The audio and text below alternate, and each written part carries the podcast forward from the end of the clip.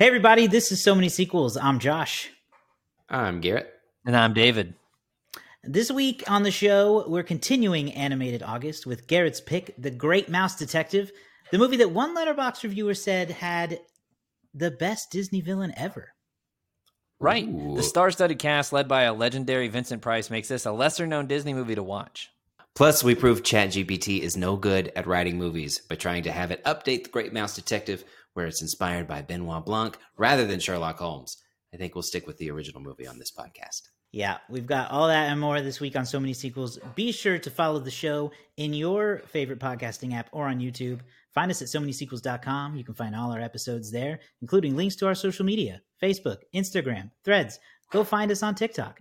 We'll be there. Also, check out our Patreon if you want to support the show. Patreon.com slash so many sequels. You can get into our Discord that way and chat with us about this movie and any other movie you want. That's patreon.com slash so many sequels and so many sequels.com. Without any further ado, enjoy our discussion of The Great Mouse Detective.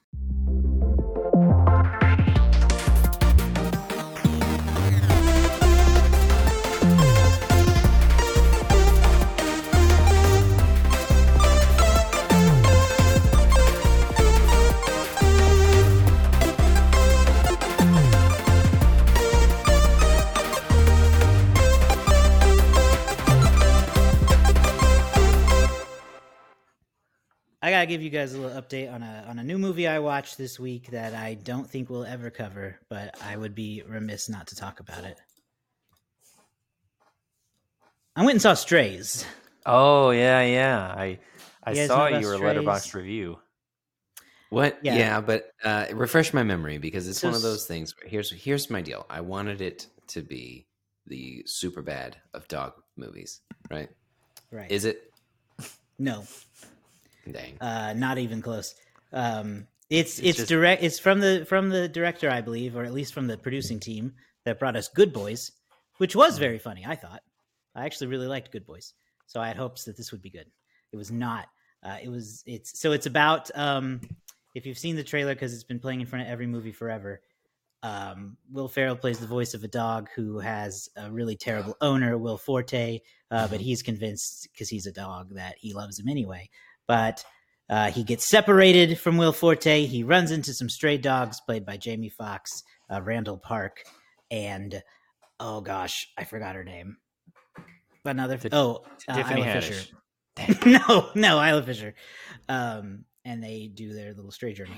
This movie was there weren't any. There were maybe two jokes in it, and the rest you were just supposed to laugh at a dog saying the f word, Yeah, uh, which is not inherently funny. Yeah. Uh, the best joke that I'm going to go ahead and ruin because I don't think you or anyone listening should watch this watch this movie is uh, the Jamie Foxx dog is trying to tell the other dogs a joke and he goes knock knock and they all bark. You get it? Like that's a funny joke, but it was the only funny joke. It's a, it got you. huh? Does- it surprised you? Snuck Does up on Triumph the insult comic dog make an appearance? no, but that would have Yeah. improved the movie. Yeah. In fact, I was kind of upset because there were at times where um the Will Ferrell dog, I was I was actually like sad for him. He was being very mistreated, and I, you know, no one wants to see a dog be mistreated. So no, it's very I was like- there were at times where I was like, "Oh, I am way more sad than I feel like I'm supposed to be in this movie." Uh, when do the jokes begin? Mhm. I did. So it's a one and a half star. So for me. instead of instead of the Superbad of dog movies, it was just a super bad dog movie. It was a super bad dog movie, but I will say, oh, yeah, I will say this is a dog movie where the no dogs die. Well, that's, Well, that's good. nice. So That's good. that's a rarity. Yeah. Um, what is one and a half, one and a half on your scale? Like, do you have a ranking system, uh, or uh, is it just one through five? I can tell One you and a half for is. me is Yeah. weak. Weak. Okay. I found See- it weak because it should have been better hmm with the team it had behind it and the cast it had, and it was very weak on all parts. Yeah, Um, but but you might say strong premise. Weak. I don't know weak if I'd say strong premise. Actually, Okay. All right. um, I think it needed a little more because the, the so the joke in the trailer is that he wants to go bite Will Forte's dick off. But, but like that's not the joke. That is the premise of the film. Like, his whole goal, the whole movie, is to bite his dick off. It never changes. Yeah, Uh, so, and I won't tell you whether or not it happens. Maybe off mic I will if you ask. But I feel like it does. uh, I will tell you that there is a disturbing scene where a dog is in the animal control jail and to, tries to reach the keys hanging up on a hook with his um, erect member, Ah, ah. which is also not a joke. That's just gross. Wow. I don't even know what to say to that. Um, good gracious. Garrett, what is one and a anyway, half? That's strays. what does one and a half on your scale look like?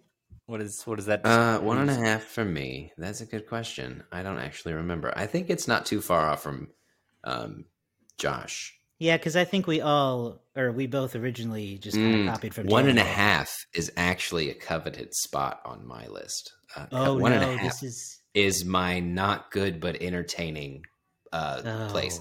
So, uh, not having seen this movie, uh, I would imagine that if, if it was bad, I would find it to have no redeeming qualities, and Yeah. it would be there. Now, if it were any kind of, if it were the Superbad of dog movies, it would probably still be one and a half. But that's okay because it's funny. And I'm aware it's bad, but it makes me laugh, and that's all it really needs to do. A lot of Adam Sandler movies are there. Yeah. So similarly, similarly, Garrett, I'm kind of between you. So in my one, my my my rundown, I have one and a half is either stupid or so bad it's good.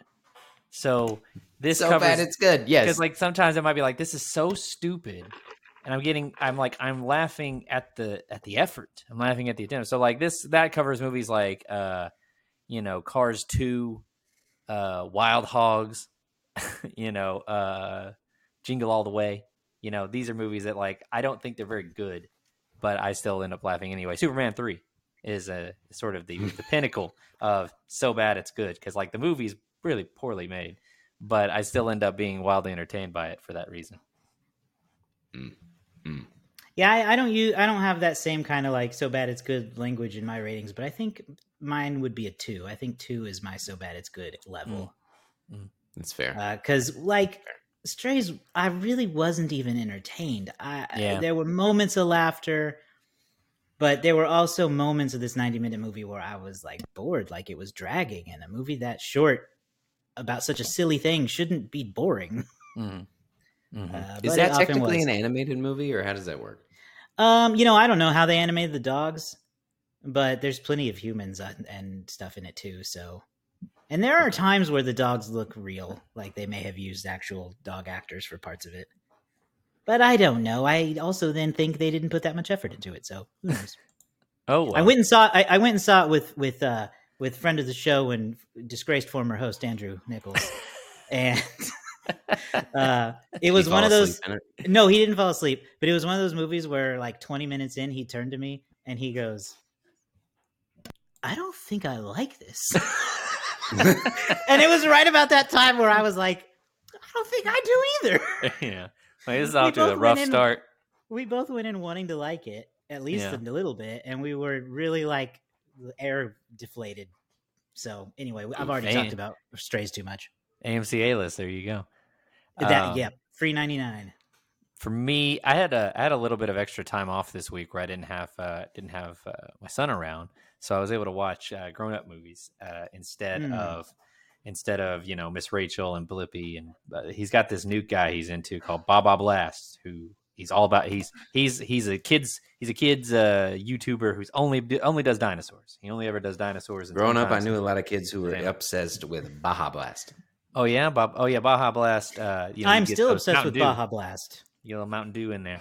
You know, uh, if you went to Taco Bell, you get uh, two Mountain Dew Baja Blast for a chance at twenty five dollars cash, and uh, that was a, a wild opportunity. Um, but anyway, That's like $50 today. Yeah, it's true. I uh, so I watched uh, Butch Cassidy and the Sundance Kid. I also watched uh, Bullitt from 1968. Uh, both pretty good movies. Uh, for Animation August, I watched DreamWorks' Shark Tale, which came out not that long after uh, after Shrek 2. I also watched uh, Puss in Boots, so I covered some of my some of my DreamWorks movies that I hadn't watched. I hadn't watched Puss in Boots ever. I think Josh, you talked about Puss in Boots the other week. But uh, Shark Tale I watched when I was a kid, and then I watched it again this week and did not age well. I can say that assuredly. Uh, it may not have aged well then, uh, for all I know, because it feels like I a don't think movie. I don't Uh, think I it- saw Go it. I was gonna say it feels like a movie that was already like eight years out of date when it came out. Like it was just, I don't know, not a lot of good things to say about it. Puss in Boots was better, but not like, uh not like astounding in any way. It was just kind of like, yeah, mm. this kind of feels like it's it's a spinoff of Shrek. So, you know, is what it is. Had fun. There were a couple of really nice animated shots in it, though. Some stuff I was like, oh, that's cool looking. Anyway, Well, that's redeeming. anyway, we're about ten minutes in here. Let's we should get down to the the, the nitty gritty of this show. Unless Garrett, you have something something else you want. Oh, you wanted to talk about some some upcoming animated films, didn't you? Yeah, let's. Yeah, I, we we, I do want to preview that a little bit. You know, we're we are doing animated August this month, and that has included so far uh, Teenage Mutant Ninja Turtles, Mutant Mayhem, Shrek, uh, and have we all? uh, Why do I feel like we've already done three? Have we really not? I no, know. this, No, is we a- this haven't. will be number our three this week. Okay, well then this is number three, which is The Great Mouse Detective. Yeah. We'll talk about that shortly. But are there any other movies, animated movies, coming out this year that you guys are looking forward to? You know, I've got a list, and it, it, it's kind of slim pickings. And the ones that are coming out, I feel like they haven't really said a ton about. So the next big one that's coming out is obviously Paw Patrol, and as uh, you know, the Synergy people have been out there marketing the Saw Patrol situation. Uh, I don't advocate for that one to be synergized, but No. um, I'm I bet this one will probably do pretty well with the kids. I mean, Paw Patrol. I David, is that something Jack enjoys? Not yet. Luckily, not yet. Uh, hasn't gotten into that phase of his. He, I think he's It'll vaguely happen. aware of them, but he is more. He's more you like just purely dinosaurs. You just wait until the marketing hits for this, and then we'll see what happens there.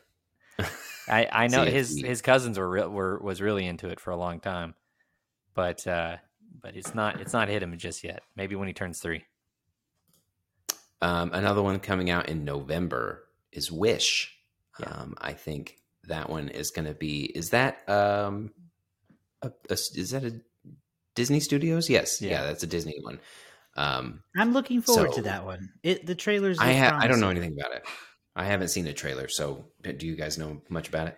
Yeah, um, only you know, like the the the premise has to do with um, a uh, I don't even know if she's a, a, a princess, but it has to do with this girl in this magical kingdom, and she manages to wish down the wishing star, so that can then then give also like it's kind of like loosely drawing on years of Disney's animation, this idea of like you know the wishing star, right? And so now the wishing star has come to life.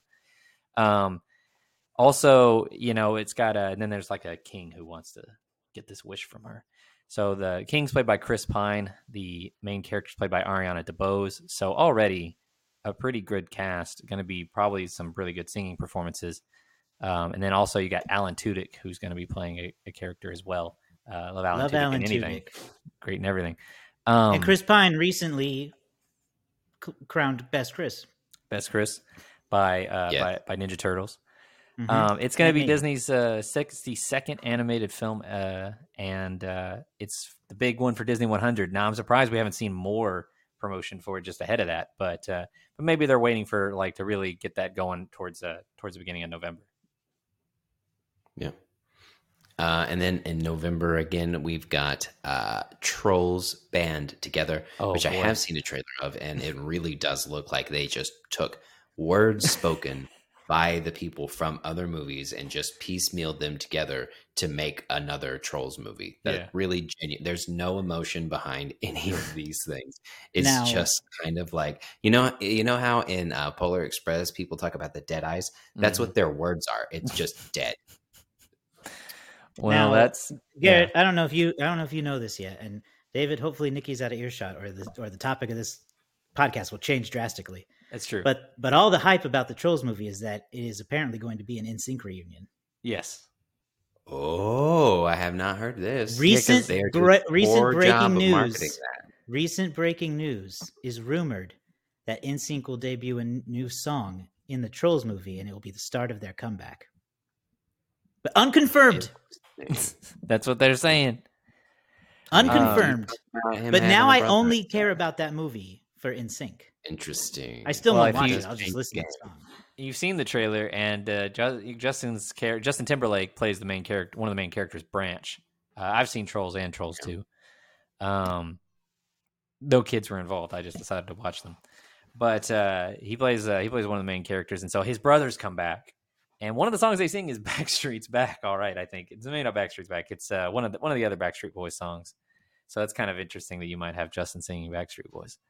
But uh, yeah, that would be fun. That'd be interesting. Uh, I could have sworn NSYNC got back together for a awards show like seven years ago, and everybody was uh, totally underwhelmed. I vaguely I think that did this too, happen. Yes.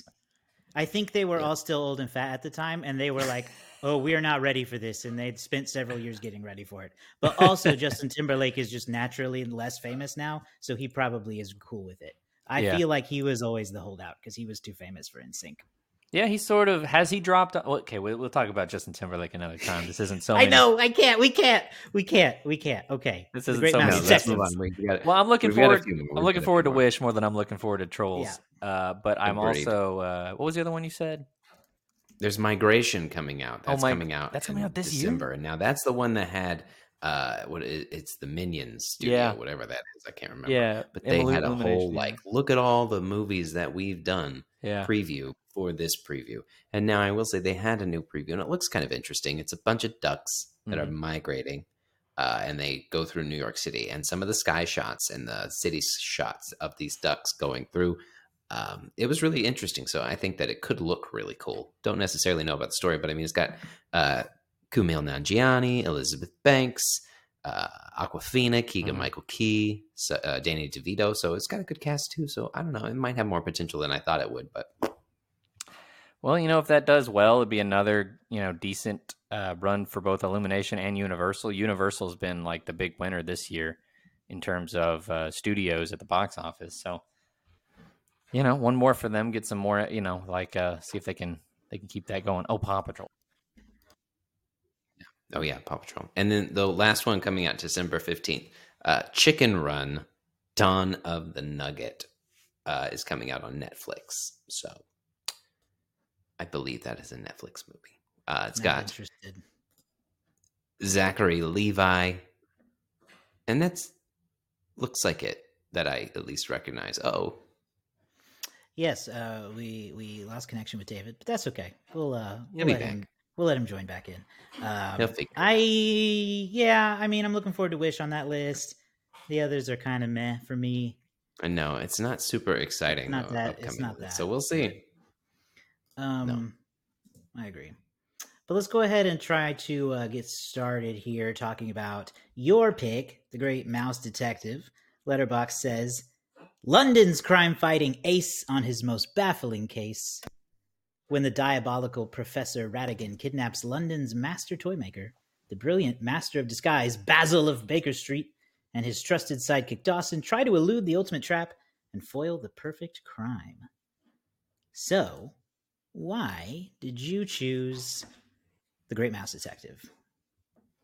Yes, the Great Mouse Detective. You know, so sometimes there are just things that you feel like have been a part of your life forever.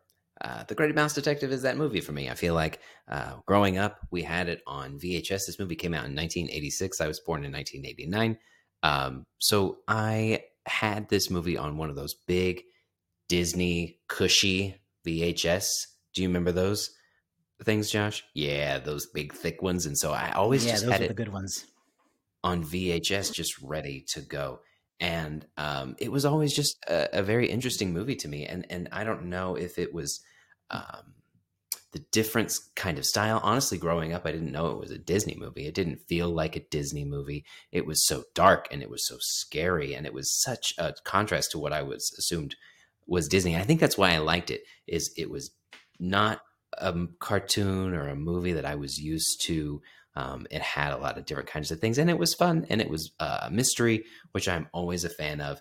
Um, I liked Sherlock Holmes to some extent at the time, but I like mysteries more than anything, and so that's why I really enjoyed this one. Uh, plus, Vincent Price as Ratigan, uh, Oscar winning performance if they would have had any kind of like uh, voice acting. Yeah, They should. Still by the don't. way. it's not a bad idea. Yeah, I know, but he would be an absolute standout. And rewatching this again, I feel honestly that he is one of the best villains that I've seen in a while. He's just that performance for me is so wonderful. Uh, what he brings to it, and and so for me, I didn't have a lot of loss. There's n- there might be some nostalgia there. I'm really interested to see what you guys think about it. But like for me, this movie has just always been there and always been one that I like. And after having watched it, I say, you know, maybe we revisit some Basil at Baker Street mysteries. Mm-hmm, mm-hmm. Yeah. Uh, I mentioned when you told us you were picking this movie that I didn't really have a relationship with this film, but it was kind of like on the outskirts for me. And that is still kind of true. I mean, I remember it existing, and I don't remember loving it or disliking it. Um, it's just one of those movies that got kind of thrown in the mix. So I was really interested in revisiting it. Um, and my first surprise was how short it is. Um, they fit a lot. Well, I say they fit a lot. They really don't. I mean, it's a fairly simple story, but it's it's well done. Mhm. But it's only like an hour fifteen. Um, so that's that's like bordering when that's like on my border of too short. you know, like we talk about too long a lot, but we don't talk Oh, about yeah. too short very much. This one Yeah. might have been a, a touch too short, but I understand also like uh, it was harder to do long, uh, a fully animated film at the time. It was hand drawn and whatnot. So I get that. Uh, so I don't. That that's all I can really say about my relationship to it. Is it just always kind of existed to me, and I was curious to go back into it. David, did did you have a relationship to this movie growing up? I did, you know. This was uh one like I think Garrett you mentioned you probably watched it a lot. Am I coming through okay by the way? Yeah. Okay. Yeah. I uh loved this movie. And it's kind of funny cuz when I think back to my time as a kid, it feels like I watched every movie that I liked like over and over and I'm like when did I make time for cuz like I remember just like this movie would end and then I would hit rewind, go to the start and just rewatch it all over again. Like I would just watch and I did that with so many movies, so many sequels and just watched them over and over. And uh, still love it. Honestly, I go back when we watched it the other night. Um, like I still remember like the sound effects. Like I still remember the cues. Like just like the way, like so, like early on, you know, there's like a, a fidget is you know wrenching at the door handle. I just remember like chunk chunk chunk chunk chunk chunk chunk. Like the way like the just the rhythm. There was like a melody to it, you know, in my head of of the movie. Um, I think it's a I think it's a it's a great I think it's a great movie. It's underrated by a lot of people. I think it's kind of one of those movies that it was it came out at the very tail end of Disney's kind of forgotten era.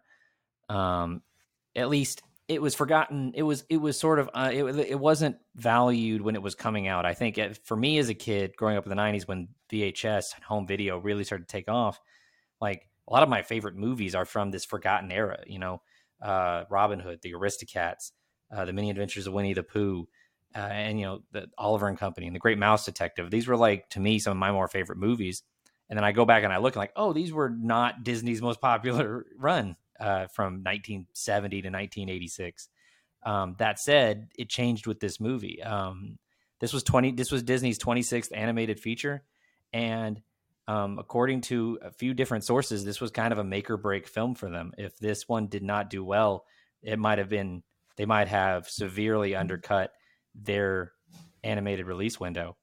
Um, we'll talk more about uh, about the impact this movie would end up having uh, later. I won't get into all of it just right here. Um, but yeah, I love it. Uh, I told you guys the other week that I still to this day quote when uh, Fidget gets his foot stomped on. I still quote when he goes, "My foot, my only foot." Like that to me, just so funny. He's got one foot and it hurts. It's just uh, something about that just is a, a, a mind worm for me. Anyway, uh, yeah, fantastic. Loved it. Have ever since I was a kid. Josh, I'm interested to see your review as now. Like, Mhm, uh, what mhm. was your what's your hot takes on this short animated mystery? I got some hot takes for sure. One, uh, I would die for Dawson. Absolutely. He's so nice. um, he is so nice. He is also very dumb and I love that about him. Mhm. Uh, my one of my favorite Dawson parts is when he gets or when he says hello to the gigantic doll statue. like God, like is. you really didn't notice that was a giant anyway. Um, and my other and my other hot take is not a critique of Ratigan as a villain because I do think he's a Mhm. good villain, but Ratigan is also a bitch. he is. He is. First of all, how dare Ratigan fat shame Dawson when he is also a giant lard rat who has yellow teeth and is hideous. And you're I gonna think- fat shame Dawson, the nicest rat mouse in the movie? You know, You're a bitch for that. I think we will. I think you will find that most rats are hypocrites. I think that just goes without saying. You don't meet a lot of hypocrites or a lot of rats that are like, "Well, I, I don't, I, I, you know." Anyway, uh, this is kind of funny because we. This is But I don't like uh, also, and I understand the timing and whatnot. But Daw- look, all the rat, basically every rat, but Dawson or but but Basil and the child were chunky. Yeah, they- they But were all Dawson, Dawson had to have a shirt that was drawn too short. really- Why are we fat shaming this mouse? I would die for Dawson. He didn't deserve anything Dawson's this movie great. gave him. Dawson's great. No, he was so sweet. He's Um, so sweet. He's such a wonderful part of this movie Oh, because Another hot take. I could have used more of the uh, clock robot. oh, really? The queen, the the queen, the toy. Yeah, it was cool. Oh, I like see, the I- inventions. Mm. Yeah, I, I like the toy aspect of it. Like um, one of the things that I mentioned was the animation. You know, again, oh, you got to go back to 1986, and everything is hand drawn for the most part. Mhm. Uh, we'll get into that a little bit later, but everything is hand drawn, and so some of the things that they do in this movie, I just find really impressive. And and one of the, I think it's actually a flower, but I wrote the onion. The onion ballerina dancer Mhm. who kind of blooms out and then Yeah. goes uh, and dances. I found that just really like a beautiful scene, just because it's it's so um, simple and elegant. And it's like a father making this thing for his daughter Right. um and uh it's it's and, and again this movie opens again so dark uh you have that moment and then you Mhm. have this terrifying fidget who's gross and creepy and and scary all at the same time and King of stupid jump scares. king of jump scares He does so I many jump hate- scares in this movie. Fidget. I know it's awful, and he's good at it because he's scary. But then he like kidnaps this father in front of her daughter and slams her in there, and then everything is just. And then she's like found in a shoe after that. I mean, Yeah. this movie is dark. Yeah. Um, so that yeah, Fidget is uh, like you mentioned, David. He's he is such a standout character uh, for me too because he has so many uh, uh, funny parts. You know, uh, for me, whenever he survives being eaten by Ratigan's uh, evil cat Felicia, yeah. uh, and she and she you know she just he just flies around in her mouth and that whole scene of him just like in Yeah. her mouth uh, His peg uh, legs is sticking out of her mouth. hmm Um, yeah, uh, I, I agree. You know, I want to, I want to, uh, not uh, building off of that. I kind of want to talk a little bit about the voice cast um, because obviously you have Vincent Price, right, who's probably the most well-known name on this cast list, and I, don't know if it's possible. I guess who would have thought it was possible for an actor to chew the scenery in animated form because that's what this guy does. He's just so over the top, and he's and and the character he brings it to life in such a deliciously hilarious way to where like he's oh Felicia my baby right he's like so he's so over that was and good there's the part where yeah I've been I've had a lot of years to to to I can do Ratigan more so than I can do Vincent Price right but uh Nice. There's a part too where he you know he he he's in, and he's got Basil embarrassed and he goes oh I love it I love it I love it, I love it. and he's just like he's just like anyway um his song the goodbye so soon uh you know underrated he's an underrated Disney villain um I agree. and uh, Vincent Price is a big part of that Fidget is voiced by um, sort of uh, one of those kind of people who's like a forgotten legend in a lot of ways. Candy Candido, who was a big time uh, vaudeville guy. You've also heard him in a lot. You've heard him in a lot of other Disney movies. Um, you know, famous uh, to me uh, in in Disney's Robin Hood. He's the the alligator who's like let the contest begin, right? And at this one, he's kind of like pitched up a little bit more as Fidget, where he's uh, uh, you know, and all that, and like tools, cat tools, right, doing all that. He just had he his his bit on vaudeville was having this ridiculously deep voice. Um, and then you've got uh, some some cool Disney uh, crossover things. You got Alan Young plays Mr. Flaversham. He was uh, Scrooge McDuck for the longest time, and so you hear when he's talking about his, he's like, "Don't hurt my daughter" and all that, right? That's it's uh, Scrooge McDuck there. Um, Hmm. uh, we talked about Dawson, great, played by uh, Val Bettin, who is just kind of a character actor, done a lot of theater. Um, I mentioned if uh, the last week that he was in Shrek. He plays the minister that's going to marry Farquaad and, and, and Fiona, uh, and that was his last film role. Um, Josh, this one's just for you. Basil is played by this guy named Barrie Ingham, right? Okay. Uh, British actor, done a lot of theater and stuff, but you would you might know him if you remember a very specific episode of Star Trek: The Next Generation. I might. He he plays the the leader of a group of uh, basically Irish uh, people that were like colonizers, and like the, the the Enterprise beams them up because their planet is dying, and they just cover the entire ship with like like it's like they were taking out of 18th century Ireland for some reason, and he plays the leader of that group. And Riker's trying to get it on with his daughter, and they've got straw everywhere, and he's he, you know, it's it's a whole it's a whole fun episode. But if you if you Commander Riker. if you uh if you I can't remember what the name of the episode is. I'll get it to you I'll- later. but if you want Oh to, yeah, I'll look it's into a- it later. See if I. I mean, his daughter is not. I would take her around his daughter too. She's very pretty. Um, Ooh, another uh one one last thing I'll say about the uh the the actors is that you also hear some more Disney crossover. Some of Ratigan's henchmen are played by some Disney legends. Uh, in the na- in the version of uh, Wayne Allwine, who was the voice of Mickey Mouse for 32 years, Tony Anselmo, who was the voice of Donald Duck for several years, and uh, Walker Ed, uh, Edmiston, who was uh, various voices for Disney over time too. So sort of snuck in there. There's some cameos by some some some other Disney legends. I think the funny part is that everybody's a mouse in this movie, except for the henchman that played by Wayne Allwine, who's a lizard. Right. So if you look for the one that's a, a lizard, that's the one. Mickey Mouse is playing a lizard in this movie, and he at one point when uh when uh what's his name uh uh gosh bartholomew. When bartholomew calls ratigan a rat and the lizard like uh, you're a big mouse you can kind of hear a little bit of mickey mouse uh uh in the in the in the moment. Uh anyway so just a fun voice cast and i didn't even know some of them until this most recent rewatch. I'm looking at it i'm going like oh my gosh look at this and that. Um but yeah it what did you guys think? I think this is one of those times where like the voice cast is so good that like, but like they don't have to rely on big names. They just rely on good character actors. I agree. the The voice cast is very good, and one of the things that the animation did with uh, Vincent Price, specifically, you know, for me, it, it ends like Vincent Price is the the shining star. Everybody else is so good, but they're solid. Um, but um, Vincent Price is so different than all of that. And one of the things that um, they did in, in similar vein to Robin Williams' Genie, where they kind of catered Ratigan to Mhm. Vincent Price.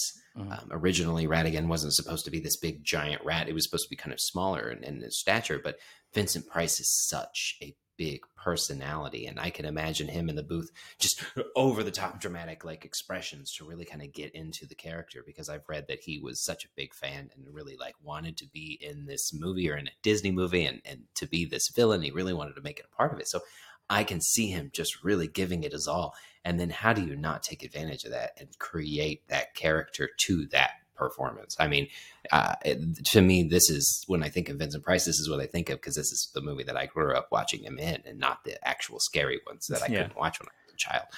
Um, and so it, it, it really is so good. But I, I was noticing that, you know, Olivia, the, the person, the voice actress who plays Olivia, she's so innocent and sweet. And Mm, Dawson mm. is such a kind soul and then Basil is such a chaotic ball of energy that they all really do kind of balance each other out. And every single character really is charming, where I feel like I like them, Mhm. even if i- i- not the not Ratigan or anything, but like at least I like all of the characters. There's Yeah. no character that goes, God, you just.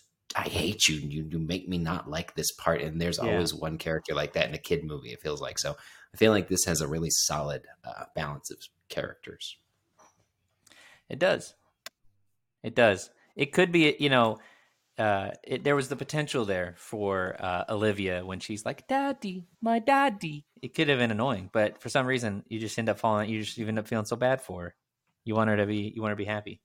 Sit, Toby. She's doing like she had a little Scottish accent. It's very sweet. Um, I also liked a lot of the scenes that were in this. I thought Mm. that you, Josh, you had mentioned that the, the story was kind of simple, and I agree.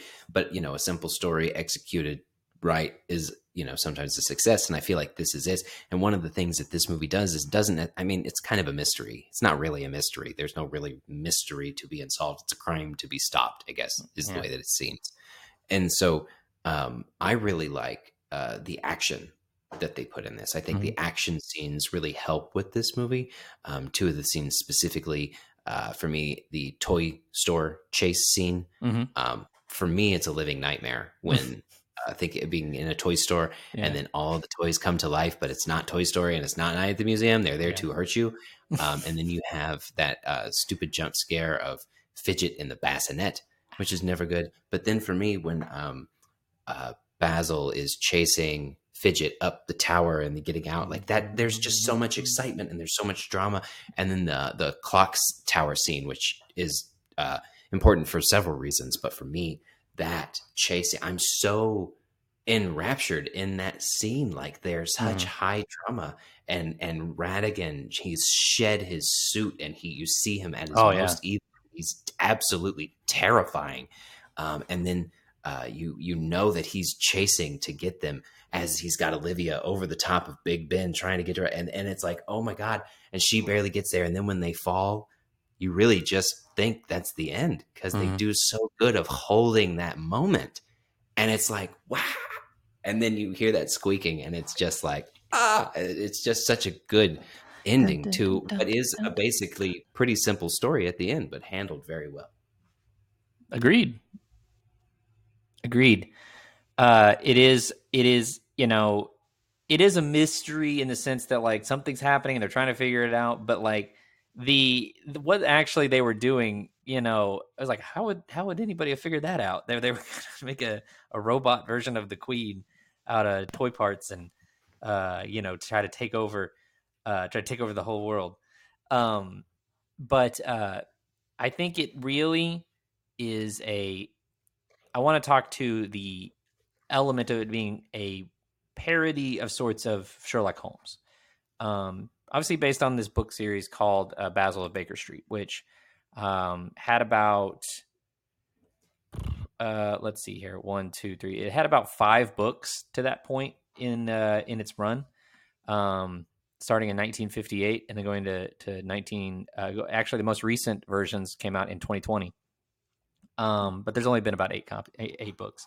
Um, but it just it it does manage to i don't know how much it draws from those books but it does manage to blend what works about a sherlock holmes story and what what works you know i think in bringing that to screen is that you can have uh, basil or sherlock be this sort of intelligent and uh, sort of at times charming character who's a little bit aloof to the uh, in this case uh, mousedom uh, element the human element of his stories. He's very focused on the the detail and he's very focused on getting the crime getting you know solving the crime not necessarily saving the person right?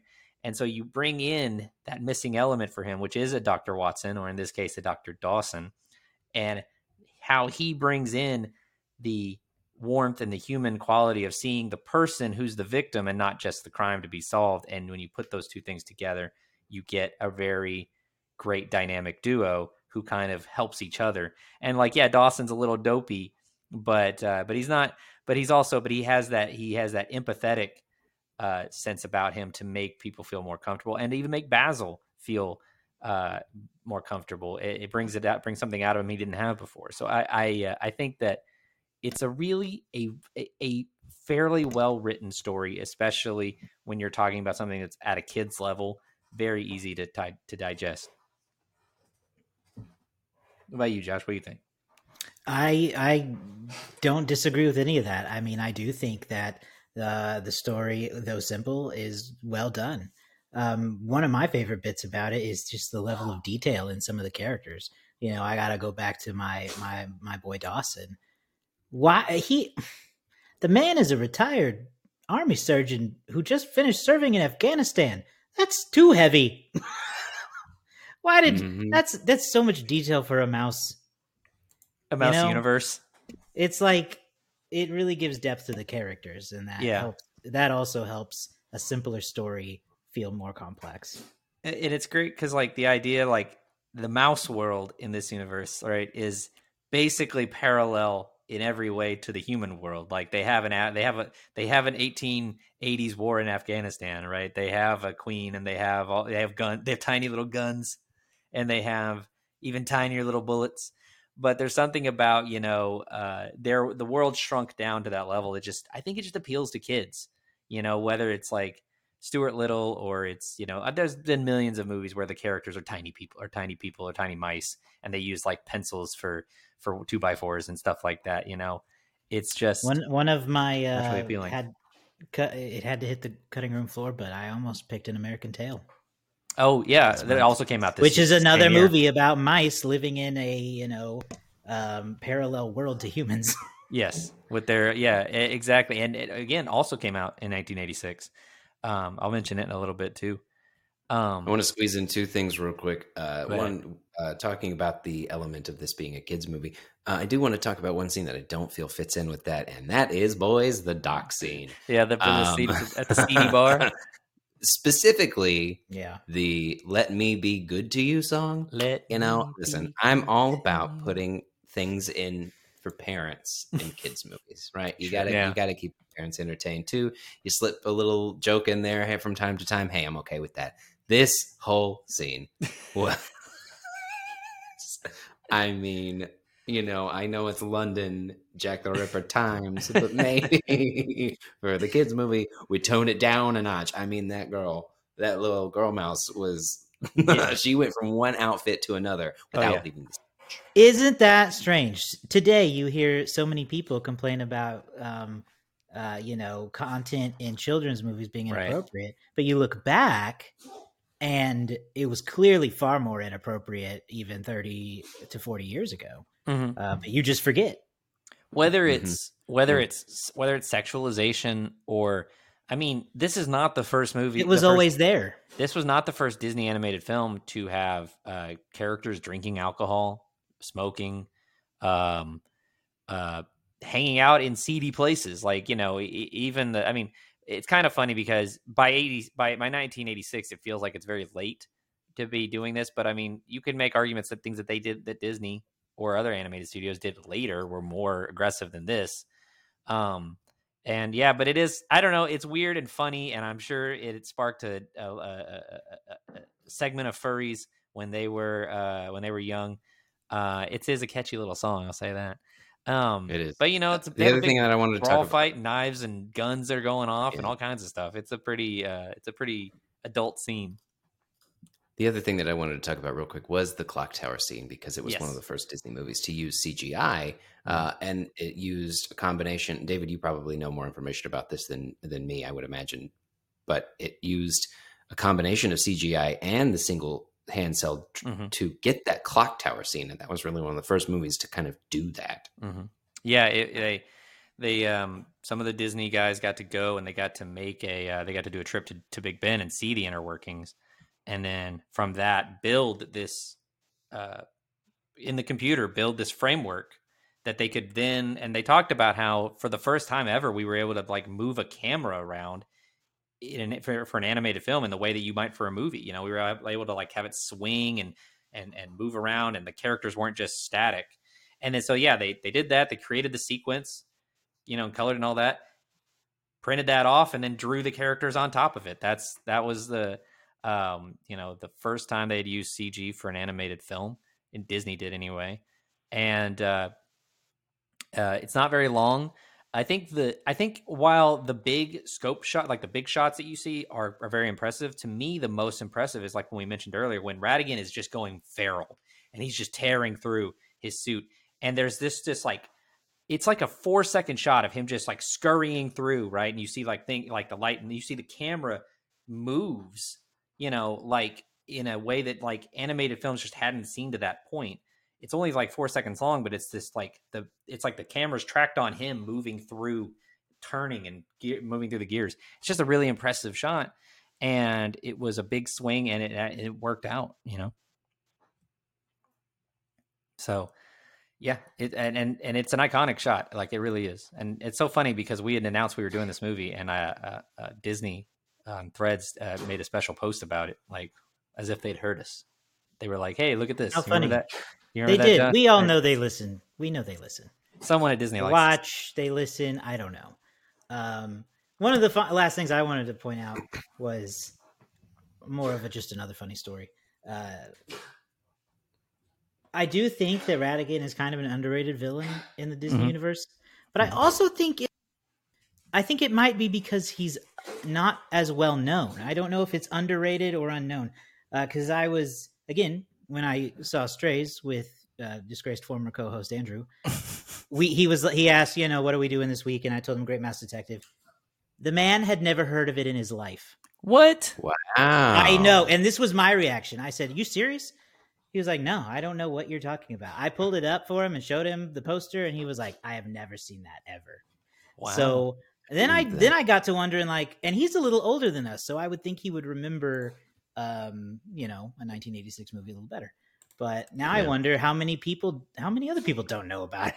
Well, let's get a Great Mouse Detective revival going because I'm here Yeah. for it. And honestly, in the if we have another segment, I kind of want to talk about uh, using something that I did for fun was using ChatGPT to update the Great Mouse Detective, where instead of using um, uh, Sherlock Holmes, we have Benoit Blanc.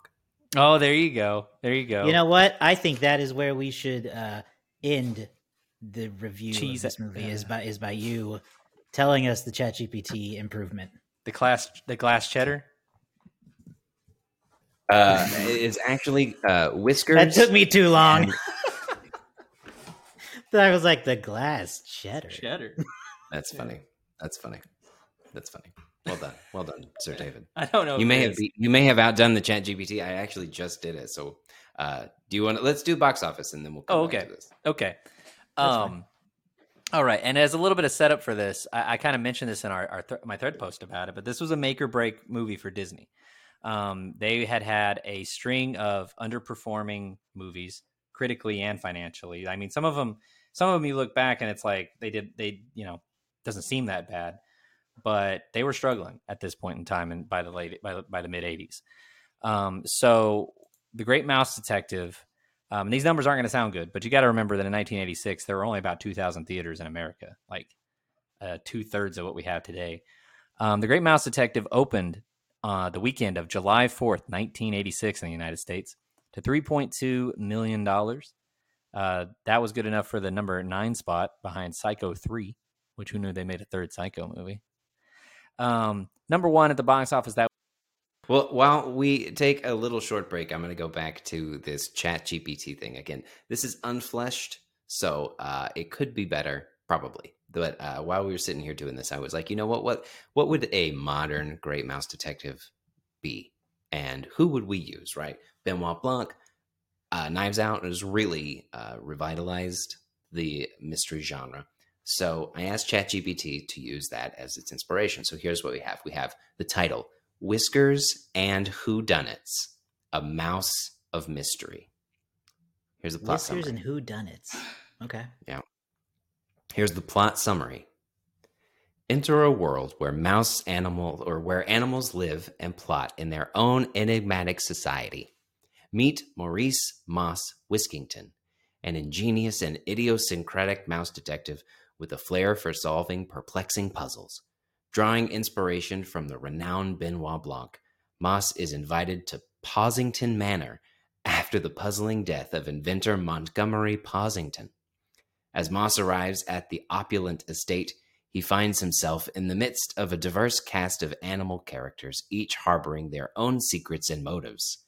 The accidental death quickly transforms into an intricate murder mystery, and Moss begins untangling the threads of deception that weave through the Posington family. Guided by his cryptic statements and uncanny deductions, Moss navigates through hidden motives and intricate clues left by the deceased inventor. His investigation forms unexpected alliances and uncovers dark truths, truths, all while he stays one step ahead of the convoluted plot. In a dramatic finale, Moss assembles the suspects for a grand revelation in the Grand Hall of Posington Manor.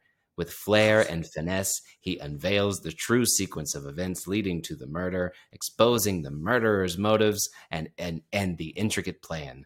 As justice is served, Moss's character evolves, blending the deductive prowess with newfound understanding of emotions and relationships. As it went on, it got broader and broader and less interesting, friends. Way to go, chat. Yeah, it it sounds like a little too much like Knives Out. a little little too uncreative. Uh, Chat GPT, you are still Well, not that good. Um, Can't write movies, SAG And write movies. Make a deal. Make a deal. Okay. Anyway, yeah. All right. So where did Uh, I dude, leave off? uh, you just told us that number two was uh something. Karate Kid Part Karate Two. Yeah, Kid Karate 2. Kid Part Two was number one. Ruthless People number two. A movie called Back to School was at number three. Top Gun in an eight, in its eighth week was still at number four, and the movie Legal Eagles was number five that weekend. Um, for the year of twenty for the year of 1986, Top Gun, uh, uh, Top Gun, uh, The Great Mouse Detective would finish in the number 38 spot with 25.3 million in the United States, um, which uh, was good enough on a fairly small budget for this movie. Was good enough to reinstill confidence at uh, Disney Animation. Um, this was the first movie under Disney's new. Um, for a long time, had been Walt Disney Productions. Had been the name of their movie production thing. Uh, in ni- er, about 1985, they um, separated animation into its own thing, Disney Animated Features. This was the first film out of that out of that block. And so, like, if this had done really, really poorly, Disney may have completely restructured how they handled animated movies. Maybe not doing them, or maybe only doing like one every ten years or something like that. Um, but this was just enough of a financial hit that it re according to a couple of different sources, Disney themselves included, it reinstilled confidence in animation at the at at uh, at this company, and would end up leading to the Disney Renaissance of the late '80s and '90s. Two of the directors on this are Ron are Ron Clements and John Musker, the guys behind The Little Mermaid, um, Aladdin, The Lion King, and then you know eventually uh, Hercules, eventually Moana, and uh, uh, uh, what was the other one they did? I can't remember. But anyway, um, like this had a this was in many ways we talk about it being forgotten, unknown. It was something that saved animation over at Disney, and um, I think if we if we look into other reviews, I think Roger Ebert gave it like like three out of four stars or something like that. Like it was a fairly well liked movie, even though it wasn't necessarily the you know grandest, highest grossing movie of 1986. Um, in 1986, the highest grossing film was Top Gun, uh, bringing in 176 million, followed by Crocodile Dundee, Platoon, again Karate Kid Part Two, and Star Trek Four: The Voyage Home. Um, the highest grossing animated film of 1986 was An American Tail, uh, brought to you by Steven Spielberg, Don Bluth, and company. Anyway, uh, that's really uh, the most I have to say about this. Um, I will say that um, this is kind of a forgotten thing to me, or at least uh, I think it is. Disney had a big kick in the uh, 80s and 90s of doing a lot of re releases. So they actually re released The Great Mouse Detective in 1992, and it brought in another 13 million in that release.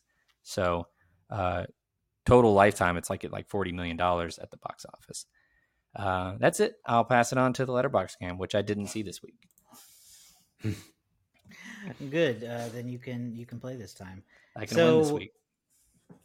Let's get let's look at some of the most popular reviews for the Great Mouse Detective here on Letterboxd, which you can follow all of us on uh, individually and the show if you want.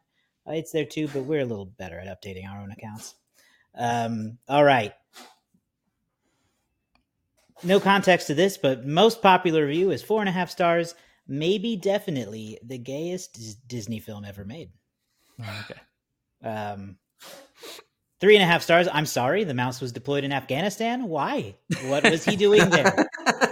I mean, I don't know For what real, started. give me more about Dawson. I don't Uh, know four- what in real life. Oh, go ahead. Oh, I was going to say four stars. Basil and Ratigan are bitter exes. They are. Uh, five stars, dare I say it? Ratigan is the best Disney villain. Yeah, he's hardcore. And then finally, four stars. My first crush was Ratigan, which explains everything. So very Uh, unhinged reviews for this movie on Letterboxd. Yes. Very uh, uh, horny on main, as they say. Mhm, So, mhm. uh, what do we think? something that- last. There's something to the lovers thing. Nobody has a framed photo of their arch enemy. You know. That's I've fair. that. that is fair. That was on my notes. He had way too many framed pictures of Ratigan. I was thinking maybe it was the original like bulletin boards with the yarn all over the place, but no, I Mm-hmm. Mhm. think it's I think the scorned lovers is the better idea. so, who is Exactly. in last place to guess first? is it still Uh, me or is it Josh, Garrett? that would be who you. I believe. Perfect. Josh, you are in last Um, place, I believe. Okay. Well, um, I do think it's going to be somewhat high, although I don't think it will. I don't think there's going to be that many uh, those unhinged reviews, so I Mhm. feel like it'll settle in the threes, and I'm going to guess three point six. Ooh, that's a good guess. I was gonna say three points. I was honestly gonna say three point five, so I'll uh, go one under. You're gonna say three point five. Okay. I'm gonna say it's a three point eight. Mm, Hmm. going high. Well, I don't know Okay. if that'll be right. I'm We uh, got a hopeful. three three point eight, three point five, and then three point six from me. Um, going back to the page and looking at the score now, we have. It's been a while, but we have a direct hit this time. The movie is three point six. I got a direct hit finally. Hey, that's gonna move you up. Good. I I needed that's it. gonna. I think that's gonna help you overtake Garrett. I desperately so. needed it. I haven't even had Did a break win- from the show, and did I was you- that far behind. Did you win? Uh, did you win the game with Shrek? Did you win the Shrek game? I think I did. okay. I think I'm on a two week I'll streak. I'll do the full math there in a little while, but I think that puts you up to uh, seven on the year now, Josh, because you won last week. You get a direct hit this week, so now you're actually ahead of Garrett. Oh wow, I'm feeling good finally. Game changer two weeks. on in his a I row. should have never been behind him though. That's the point. He was It's true. gone. I shouldn't have ever been behind him. I know he missed like seven episodes, seven eight episodes. And you won them all, I think. no, I think Nikki won one as well. That's true. She did win one. Yes, you're right. Um, but three point six, I'm actually quite happy with that. I think that's a good score for this I movie. think so. Personally, I agree. I Uh, think- my my score is going to be a four star movie. This is one of my favorite animated movies. Obviously, this is my pick, but uh, it's a little short. Um, there's some bits and pieces here and there that maybe just aren't. Uh, you know, the whole doc scene is uh, weird. Uh, there's some other things in there here and there, but uh, four stars is a great movie. Uh, likewise, I'm going to up it a little bit. I'm going to go to four and a half. I think this is a really solid movie. It is, like, again, very short, doesn't overstay its welcome, uh, scratches a lot of different itches, whether that's animation, Sherlock Holmes, or uh, uh, just mouse movies. You know, I don't know. We should do a ranking of mouse movies at some point. But uh, yeah, love it. Oh, Oh, you're, you're- you're muted muted, again, Josh. that sucks because it was a great joke. I said Mouse March. We're gonna do Mouse March Oh, coming March, soon. Don't Yes. miss it. Um, I uh, am gonna I'm gonna side with Letterboxd to go with a three and a half. I think for me uh, because I still just never had the same ties to it, and I didn't really gain ties. Like I still think it's good, but you know, yeah, I That's don't know. Spread. I think we got a something good about spread it. here. So yeah, we have a good spread. Um, let's see, we got four, four and a half, and my Four star movie. Yes, it's a perfect four. You right. You right. Um, There you go. so that's that. Great Mouse Detective. We got another week of animated August coming up with David's pick. We're talking Surfs Up. Mhm. I'm excited. I think Oh, I'm so excited to talk I've about never it. Seen gonna Surfs be- Up. But that's not true. But yeah. No, Well, I it haven't is seen it. true. What are you talking about? I've never seen it. Okay.